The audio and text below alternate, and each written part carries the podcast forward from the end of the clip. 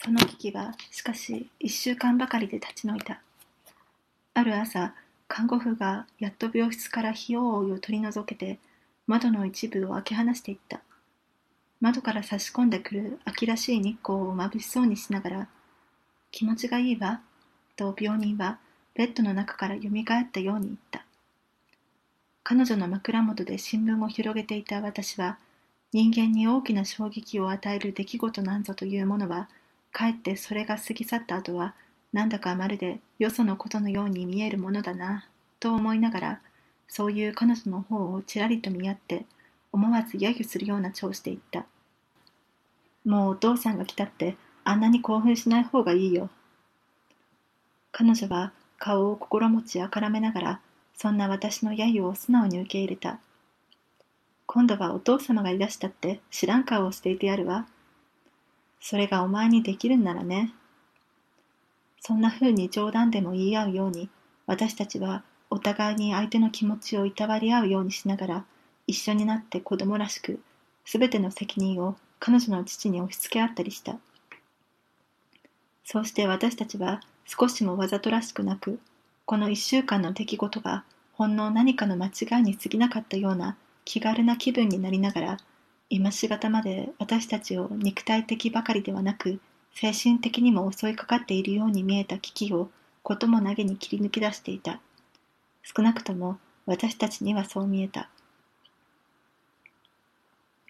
ある晩私は彼女のそばで本を読んでいるうち突然それを閉じて窓のところに行きしばらく感慨深そうに佇んでいた。それからまた彼女のそばに帰った。私は再び本を取り上げてそれを読み出した。どうしたの？彼女は顔を上げながら私に問うた。何でもない。私は無造作にそう答えて数秒時本の方に気を取られているような様子をしていたがとうとう私は口を切った。こっちへ来てあんまり何もせずにしまったから僕はこれから仕事でもしようかと考え出しているのさ。そうよ。お仕事をなさらなければいけないわ。お父様もそれを心配なさっていたわ。彼女は真面目な顔つきをして返事をした。私なんかのことばかり考えていないで。いやお前のことをもっともっと考えたいんだ。私はその時とっさに頭に浮かんできた。ある小説の楽としたイデーをすぐその場で追い回し出しながら独り言のように言い続けた。俺はお前のことを小説に書こうと思うのだよ。それより他のことは今の俺には考えられそうもないのだ。俺たちがこうしてお互いに与え合っているこの幸福。みんながもう行き止まりだと思っているところから始まっているようなこの性の楽しさ。そういった誰も知らないような俺たちだけのものを俺はもっと確実なものにもう少し形を成したものに置き換えたいのだわかるだろうわかるわ彼女は自分自身の考えでも多かのように私の考えを追っていたらしくそれにすぐ応じたかそれから口を少し歪めるように笑いながら私のことならどうとでもお好きなようにお書きなさいなと私を軽くあしらうように言いたした。私はしかし、その言葉を率直に受け取った。ああ、それは俺の好きなように書くともさ。が、今度のやつは、お前にもたんと助力してもらわなければならないのだよ。私にもできることなの？ああ、お前にはね、俺の仕事の間、頭から足の先まで幸福になっていてもらいたいんだ。そうでないと、一人でぼんやりと考え事をしているのよりも、こうやって二人で一緒に考え合っているみたいな方が、余計自分の頭が活発に動くのを異様に感じながら、私は後から後からと湧いてくる思想にお皿でもするかのように、病室の中をいつか行ったり来たりしだしていた。あんまり病人のそばにばかりいるから元気がなくなるのよ。少しは散歩でもしていらっしゃらない？うん、俺も仕事をするとなりゃ、と私は目を輝かせながら元気よく答えた。うんと散歩もするよ。私はその森を出た。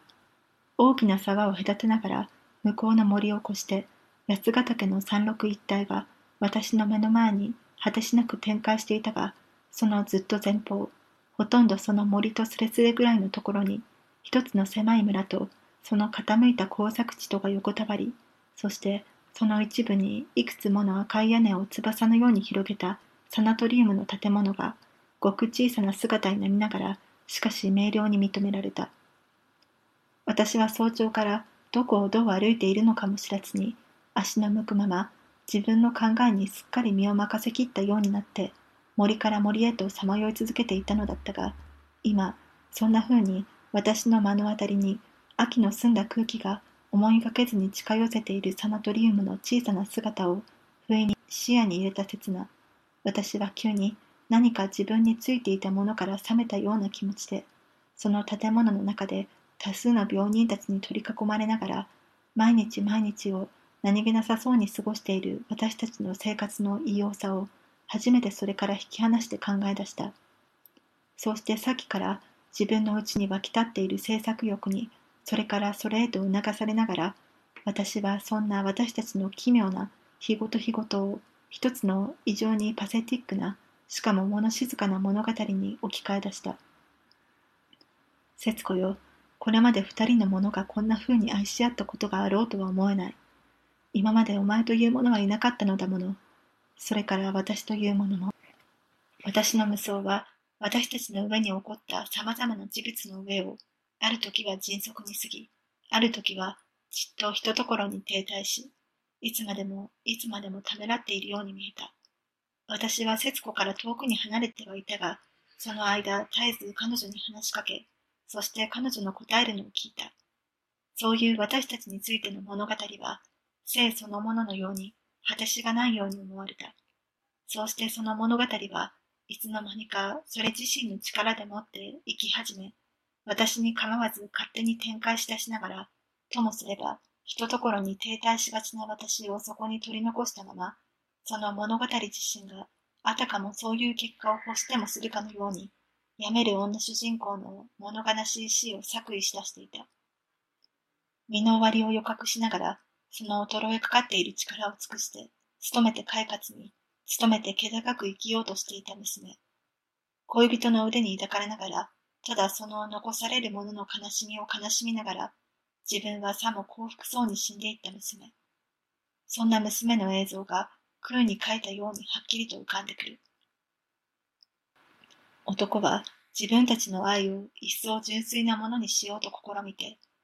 病身の娘を誘うようにして山のサナトリウムに入っていくが、死が彼らを脅かすようになると、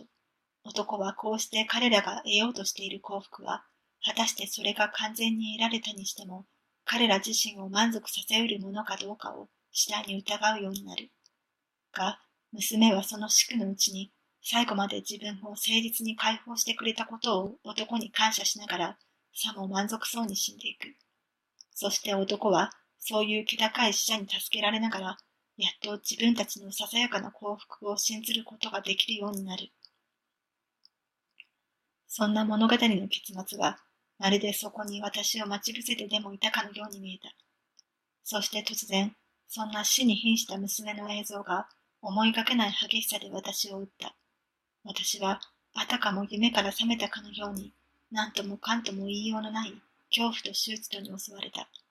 そしてそういう無双を自分から振り払おうとでもするように、私は腰掛けていたブナの裸根から荒々しく立ち上がった。太陽はすでに高く登っていた。山や森や村や畑、そうしたすべてのものは秋の穏やかな日の中にいかにも安定したように浮かんでいた。彼方に小さく見えるサナトリウムの建物の中でも、すべてのものは毎日の習慣を再び取り出しているのに違いなかった。そのうち風に、それらの見知らぬ人々の間で、いつもの習慣から取り残されたのは、一人でしょんぼりと私を待っている節子の寂しそうな姿を頭に浮かべると、私は急にそれが気になってたまらないように、急いで山道を降り始めた。私は裏の林を抜けてサナトリウムに帰った。そしてバルコンを迂回しながら一番外れの病室に近づいていった。私には少しも気がつかずに、節子はベッドの上で、いつもしているように髪の先を手でいじりながら、幾分悲しげな目つきで空を見つめていた。私は窓ガラスを指で叩こうとしたのをふと思いとどまりながら、そういう彼女の姿をじっと見入った。彼女は何かに脅かされているのをやっとこらえているとでも言った様子で、それでいて、そんな様子をしていることなどは、おそらく彼女自身も気がついていないのだろうと思えるくらいぼんやりしているらしかった。私は心臓を締め付けられるような気がしながら、そんな見知らない彼女の姿を見つめていて。と突然、彼女の顔が明るくなったようだった。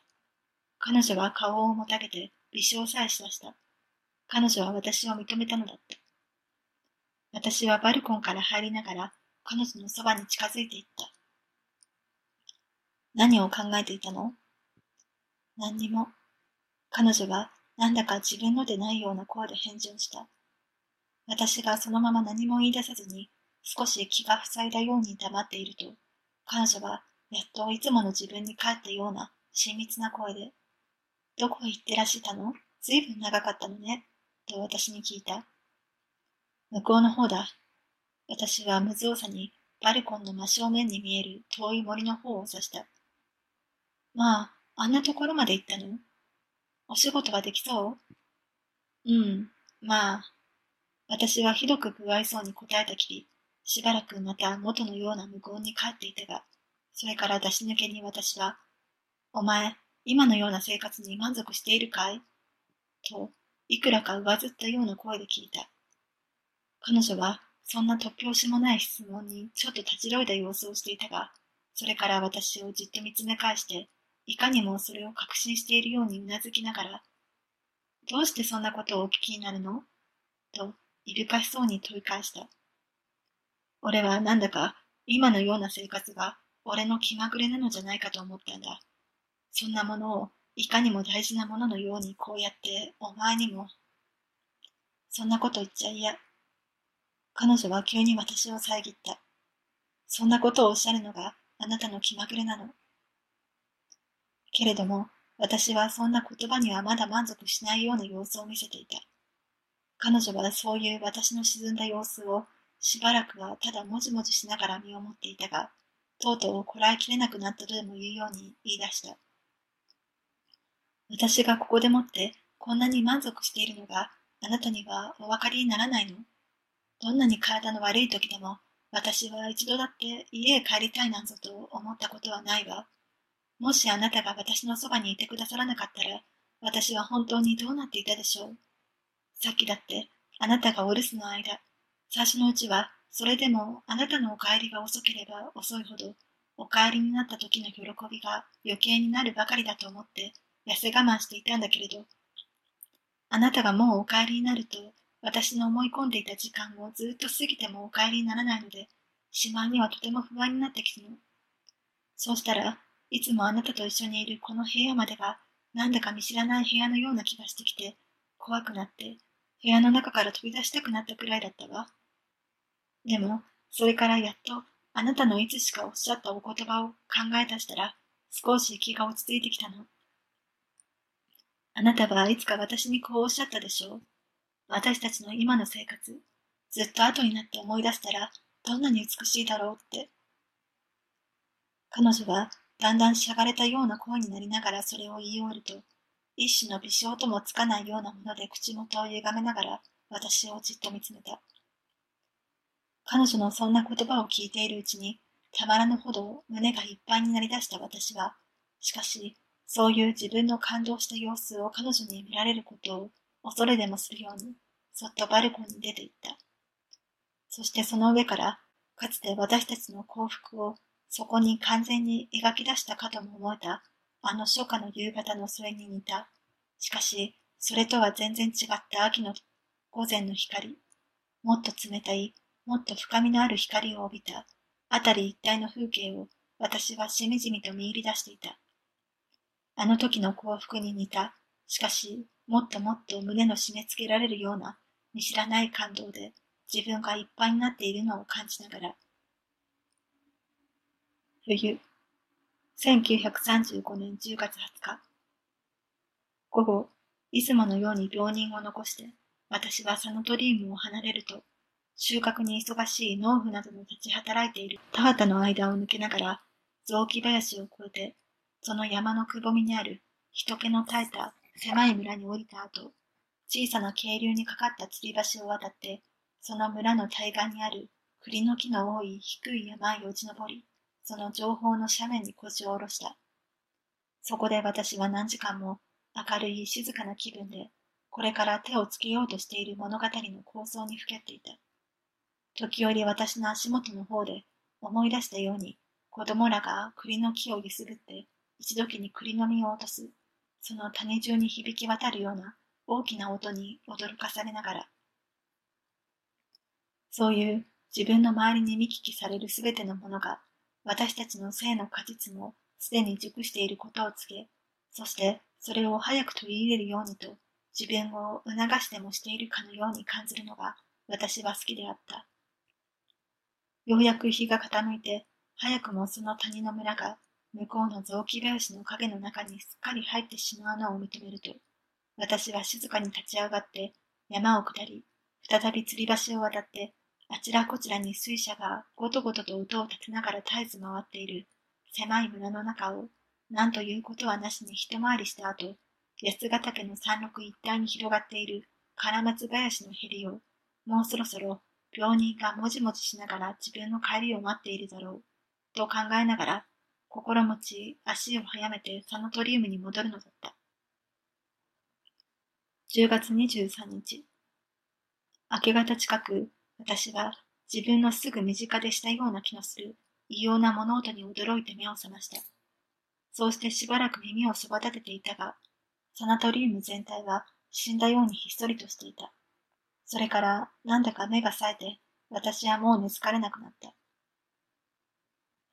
小さな赤のこびりついている窓ガラスを通して、私はぼんやりと暁の星がまだ二つ三つかすかに光っているのを見つめていた。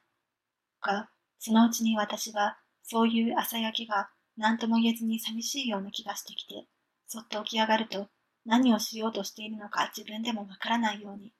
まだ暗い隣の病室へ素足のままで入っていった。そうしてベッドに近づきながら、節子の寝顔を鏡込むようにしてみた。すると彼女は思いがけず、ぱっちりと目を見開いて、そんな私の方を見上げながら、どうなすったの？と、いぶかしそうに聞いた。私は何でもないと言った目配せをしながら、そのまま静かに彼女の上に身をかがめて、いかにもこらえきれなくなったように、その顔へぴったりと自分の顔を押し付けた。まあ、冷たいこと。彼女は目をつぶりながら頭を少し動かした。髪の毛がかすかに匂った。そのまま私たちはお互いのつく息を感じ合いながら、いつまでもそうしてじっと頬ずりをしていた。あら、また栗が落ちた。彼女は目を細めに開けて、私を見ながらそうささやいた。ああ、あれは栗だったのかい。あいつのおかげで俺はさっき目を覚ましてしまったのだ。私は少し上ずったような声でそう言いながら、そっと彼女を手放すと、いつの間にかだんだん明るくなりだした窓の方へ歩み寄っていった。そしてその窓に寄りかかって、今しがたどちらの目からにじみ出たのかもわからない熱いものが、私の頬を伝うがままにさせながら、向こうの山の背に、いくつか雲の動かずにいるあたりが、赤く濁ったような色合いを帯び出しているのを見入っていた。畑の方からは、やっと物音が聞こえ出した。そんなことをしていらっしゃると、お風邪をひくわ。ベッドから彼女が小さな声で言った。私は何か気悪い調子で返事をしてやりたいと思いながら、彼女の方を振り向いた。が、大きく見張って、気遣わしそうに私を見つめている彼女の目と見合わせると、そんな言葉は出されなかった。そうして無言のまま窓を離れて、自分の部屋に戻っていった。それから数分経つと、病人は明け方にいつもする、抑えかねたような激しい咳を出した。再び寝床に潜り込みながら、私は何ともかとも言われないような不安な気持ちでそれを聞いていた。10月27日。私は今日もまた山や森で午後を過ごした。一つの主題が終日私の考えを離れない。真の婚約の主体。二人の人間が、そのあまりにも短い一生の間を、どれだけお互いに幸福に支え合えるか。洗いがたい運命の前に、静かに頭をうなだれたまま、互いに心と心と、身と身とを温め合いながら、並んで立っている若い男女の姿。そんな一組としての寂しそうな、それでいてどこか楽しくないこともない私たちの姿が、はっきりと私の目の前に見えてくる。それを置いて、今の私に何か書けるだろうか。果てしのないような山麓をすっかり極ませながら傾いている唐松林の淵を、夕方、私がいつものように足早に帰ってくると、ちょうどサナトリウムの裏になった雑木林の外れに、斜めになった日を浴びて、髪を眩しいほど光らせながら立っている一人の背の高い若い女が遠く認められた。私はちょっと立ち止まった。どうもそれは節子らしかった。しかしそんな場所に一人きりのようなのを見て、果たして彼女かどうかわからなかったので、私はただ前よりも少し足を速めただけだった。が、だんだん近づいてみると、それはやはり節子であった。どうしたんだい？私は彼女のそばに駆けつけて、息を弾ませながら聞いた。ここであなたをお待ちしていたの。彼女は顔を少し赤くして笑いながら答えた。そんな乱暴なことをしてもいいのかな？私は彼女の顔を横から見た。一遍くらいなら構わないが、それに今日はとても気分がいいのですもの。努めて快活な声を出してそう言いながら、彼女はなおもじっと私の帰ってきた山麓の方を見ていた。あなたのいらっしゃるのがずっと遠くから見えていたわ。私は何も言わずに彼女のそばに並んで同じ方角を見つめた。彼女が再び快活そうに言った。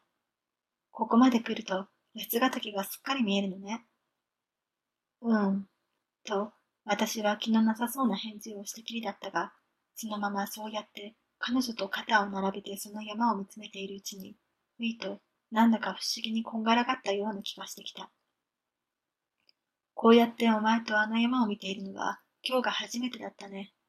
だが、俺にはどうもこれまでに何遍もこうやってあれを見ていたことがあるような気がするんだよ。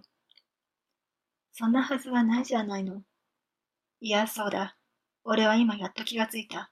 俺たちはね、ずっと前にこの山をちょうど向こう側からこうやって一緒に見ていたことがあるのだ。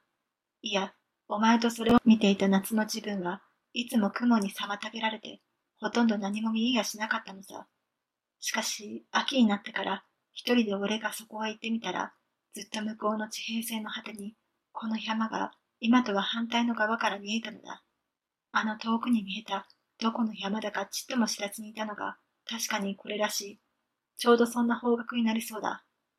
お前、あのススキが担当生い茂っていた腹を覚えているだろう。ええ。だが実に妙だな。今、あの山のふもとにこうして、これまで何も気がつかずに、お前と暮らしていたなんて。ちょうど二年前の秋の最後の日、一面に生い茂ったすすきの間から、初めて地平線の上にくっきりと見出したこの山々を遠くから眺めながら、ほとんど悲しいくらいの幸福な感じを持って、二人はいつかはきっと一緒になれるだろうと夢見ていた自分自身の姿がいかにも懐かしく、私の目に鮮やかに浮かんできた。私たちは沈黙に落ちた。その上空を渡り鳥の群れらしいのが音もなくスーッと横切っていく。その波茂った山々を眺めながら、私たちはそんな最初の日々のような親しい気持ちで肩を押し付け合ったまま佇んでいた。そうして私たちの影がだんだん長くなりながら草の上を這うがままにさせていた。やがて風が少し出たと見えて、私たちの背後の雑木林が急にざわめき立った。私は、もうそろそろ帰ろう、と、ふいと思い出したように彼女に言った。私たちは絶えず落葉のしている雑木林の中へ入っていった。私は時々立ち止まって彼女を少し先に歩かせた。二年前の夏、ただ彼女をよく見たいばかりに、わざと私の二三歩先に彼女を歩かせながら森の中などを散歩した頃の様々な小さな思い出が心臓を締め付けられるくらいに私のうちにいっぱいに溢れてきた。11月2日、夜、一つの明かりが私たちを近づけ合っている。その明かりの下で物を言い合わないことにも慣れて、私がせいせと私たちの性の幸福を主題にした物語を書き続けていると、その傘の影になった薄暗いベッドの中に、節子はそこにいるのだかいないのだかわからないほど、物静かに寝ている。時々私がそっちへ顔を上げると、さっきからじっと私を見つめ続けていたかのように、私を見つめていることがある。こうやってあなたのおそばにさえすれば、私はそれでいいの。と、私にさも言いたくってたまらないでいるような愛情を込めた目つきである。ああ、それがどんなに今の私に自分たちの所有している幸福を信じさせ、そしてこうやってそれにはっきりした形を与えることに努力している私を助けていてくれることか。